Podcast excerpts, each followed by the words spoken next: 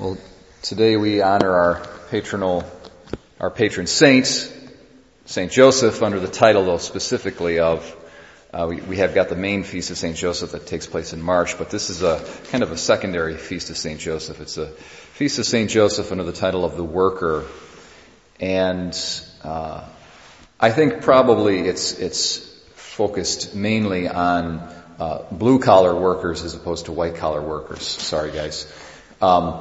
But it does entail and it does encompass work in general.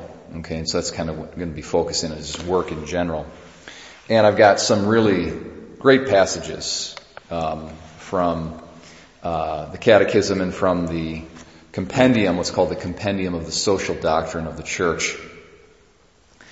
What I'm always amazed at, this is a little free aside. I won't charge you any money for this, okay? It's free. It's an aside. I am amazed by, I think, one of the most incredible sort of testimonies to the beauty and the truth of the Catholic faith is the Church's social doctrine. Incredibly intelligent people have put a lot of thought into economic issues, economic questions, and political and social questions and social problems. Believers, unbelievers, Christians, non-Christians, over the course of the past 500 years or so. And, but when you take all of the kind of the best thought that's out there and you compare it to the Church's, teaching the social doctrine, it kind of pales in comparison. I mean, the Church's social doctrine is so all-encompassing and so intellectually far-reaching and so thorough and so well developed and so well thought out, it's breathtaking. It's breathtaking. And I think anybody who really just honestly spends some time, especially if you're an academic and you've got the, intellectual background to kind of appreciate these sorts of things, if you spend some time just examining the Church's social doctrine, you'll be impressed. And you'll have to admit, it's superior to anything out there. It doesn't really fall into a category of classic liberal or conservative or libertarian or socialist or, communist or Marxist. It doesn't fall into any of those categories. It's really its own kind of entity. And it's brilliant. And it's very, very rich. And there's something like what we call the Compendium of the Social Doctrine of the Church, which is just this nice little book. It's really not very extensive. It's only actually about 240 pages. And of basically summaries, because the Church's official teaching on social doctrine is immense. You couldn't really even read it all in your lifetime. There's so much. But this compendium takes it and just kind of takes the chunks of it all and puts it together in about 240 pages. And then it's got an index that's about 100-page index. So it's really helpful. So whatever kind of specific topic you're looking about when it comes to politics or social issues or work and economics, you just go to the index and then it directs you to the appropriate places. And then from there, if you want to go deeper, it tells you all the documents to refer to. So it's an excellent, excellent resource. But even our catechism has a little bit here on work. And this is what it says here. Human work proceeds directly from persons created in the image of God and called to prolong the work of creation by subduing the earth both with and for one another. Hence, work is a duty. Work honors the Creator's gifts and the talents received from Him. Okay, so pause right there. So what we see here in our first reading, we see the story of creation, and then God creating human beings, and He gives them dominion over the earth. And really what we see here is that all of creation is a work in progress. God started it, and in a certain sense, creation is completed, but in another sense, it's not completed. It's still a work in progress. There's a kind of a perfection towards which it's heading, and God has ordained it that human beings would actually participate in that work in progress, so that we, through our efforts and our free cooperation with the will of God, would actually help God bring creation to perfection. And that's where work takes its meaning from, any kind of work. blue-collar work, but also white-collar work as well, any kind of work.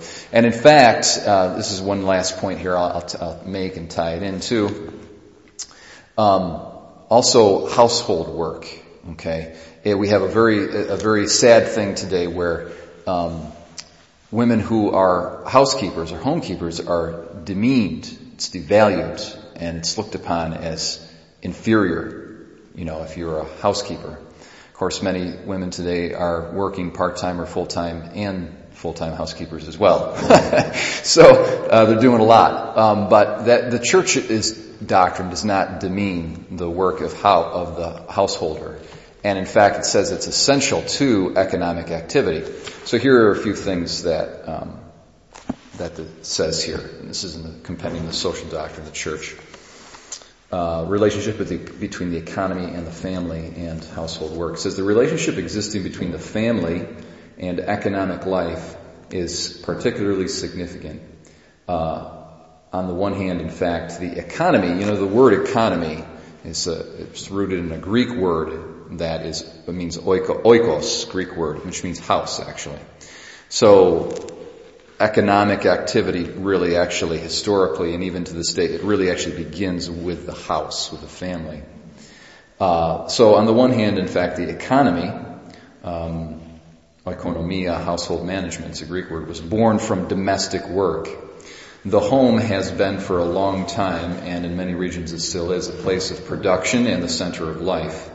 The dynamism of economic life, on the other hand, develops with the initiative of people and is carried out in the manner of concentric circles in ever broader networks of production and exchange of goods and services that involves families in continuously increasing measure. The family, therefore, must rightfully be seen as an essential agent of economic life, guided not by the market mentality, but by the logic of sharing and solidarity among generations. It goes on here in another paragraph. In order to protect this relationship between family and work, an element that must be appreciated and safeguarded is that of the family wage. The family wage. How important is that today? I would say that, you know, almost all of our ills goes back to the breakdown of the family. And a lot of the breakdown of the family goes back to the fact that the two parents are both working and they're overworked. Okay, now part of that is they got to keep up with the Joneses, so they expect a certain kind of quality of life that's just too high. It's just ridiculous. But also, the family wage is not really something that the economy and the society at large appreciates. So consequently, people are underpaid. And we are structuring things in a very wasteful manner such that the essentials and the basics for the benefit of the family are not being catered to. So the family wage is a wage sufficient to maintain a family and allow it to live decently. Such a wage must also allow the rights, allow for savings that will permit the acquisition of property as a guarantee of freedom. The right to property is closely connected with the existence of families, which protect themselves from need thanks to their savings and the building up of family property. You know, we've got this whole thing where the taxes are such that if you want to pass on your property to your children, it's like you're taxed to the nth degree. And like, you don't even want to do that anymore. So the way that the economy is structured, everybody's got to start out on their own all from the beginning. Like, there's no such thing anymore as a family inheritance. And that's also a real problem as well. There can be several different ways to make a family wage a concrete reality. Various forms of important social provisions help to bring it about. For example, family subsidies, and other contributions for dependent family members, and also remuneration for the domestic work done in the home by one of the parents. Think about that. Remuneration, meaning payment, for domestic work done in the home by one of the parents.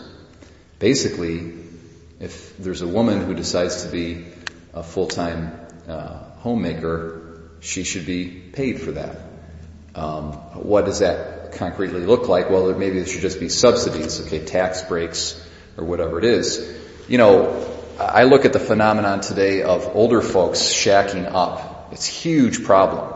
And you have older folks just going cohabitating. They're widows or widowers or whatever, and they go and they start cohabitating. It's like they lived a really good life up until this point, and now they're going to end their life by cohabitating. It's kind of crazy. They would marry oftentimes, but they would.